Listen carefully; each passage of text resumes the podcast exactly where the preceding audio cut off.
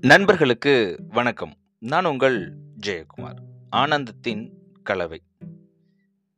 ஆனந்தம் அப்படின்னா என்ன? ஆனந்தம் அப்படின்றது ஒரு வகையான உணர்வு. நாம் எப்பயுமே ஆனந்தத்தோடு இருக்கணும் அதுலேயும் முழுமையான ஆனந்தத்தோடு இருக்கணும் அப்படின்னு சொல்கிறாங்க இந்த ஆனந்தம் அப்படின்றது எங்கே கிடைக்கும்? அது எங்கே சம்பாதிக்கலாம்? அதோட ரேட் என்ன அப்படின்னு கேட்டிங்க அப்படின்னா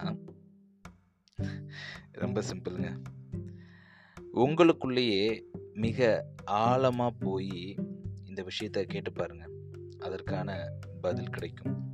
ஆனந்தம் அப்படின்றது ஒரு கிணறு வெட்டி அதிலிருந்து நீர் எடுக்கிற மாதிரி ஒரு ப்ராசஸ் தான் இந்த ஆனந்தம் அப்படின்றது.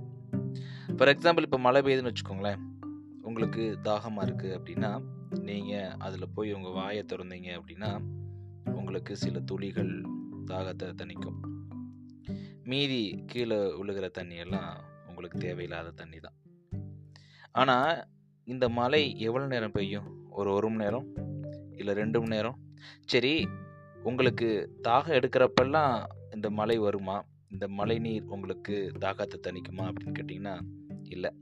அப்போது நம்மளுக்கு எப்பயுமே தண்ணி கிடைக்கிற மாதிரியான ஒரு நிகழ்வை நம்ம ஏற்படுத்தணும் அப்படின்னா அதுக்கு நாம் நம்மளுக்கான கிணற தோண்டணும். அப்படி நம்மளுக்கான கிணற தோன்ற பட்சத்தில் தான் நம்மளுக்கு அதிலிருந்து தண்ணி எப்பயெல்லாம் தேவைப்படுதோ அப்போயெல்லாம் நம்மளுக்கு கிடச்சிக்கிட்டே இருக்கும். ஆனந்தமும் அதே மாதிரி தாங்க. நம்மளுடைய சொந்த கிணறு மாதிரி. அது வெளியெல்லாம் இல்லை. அது உள்ளே தான் இருக்குது எப்பயுமே மழை பெய்யும் அப்படின்னு எதிர்பார்த்துட்டு இருக்க முடியாது. நம்மளுக்கு தேவையான ஆனந்தத்தை நாம தான் உள்ளிருந்து அப்பப்போ ஊற்று மாதிரி எடுத்து அதை மகிழ்ச்சியான முறையில் கொண்டு போகணும்.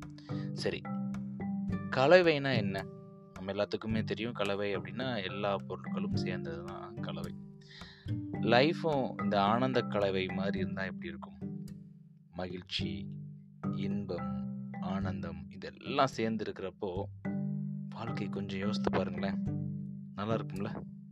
இந்த வாழ்க்கை இந்த ஆனந்த கலவையாக இருக்கணும் அப்படின்னு நினச்சோம் அப்படின்னா முத அடுத்தவங்களை கம்பேர் பண்ணுறத நிப்பாட்டிட்டு தன்னுடைய சுயத்தை கொஞ்சம் யோசித்து பார்த்து தனக்கு என்ன வரும் என்ன வராது அப்படின்றதையும் யோசித்து பார்த்து எனக்கு இப்போ கொடுக்கப்பட்ட வாழ்வு நான் அதை ரொம்ப பிளெஸ்ஸிங்காக நினைக்கிறேன். அப்படின்ற ஒரு உணர்வோட வாழ்க்கையை நகர்த்துறப்போ அது கண்டிப்பாக அடுத்த கட்டத்துக்கு போகும்.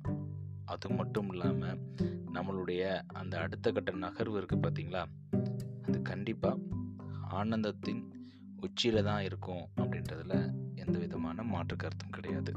நன்றி நண்பர்களே மீண்டும் நாளை இன்னொரு பதிவில் உங்களை சந்திக்கிறேன். ஆனந்த கலவை.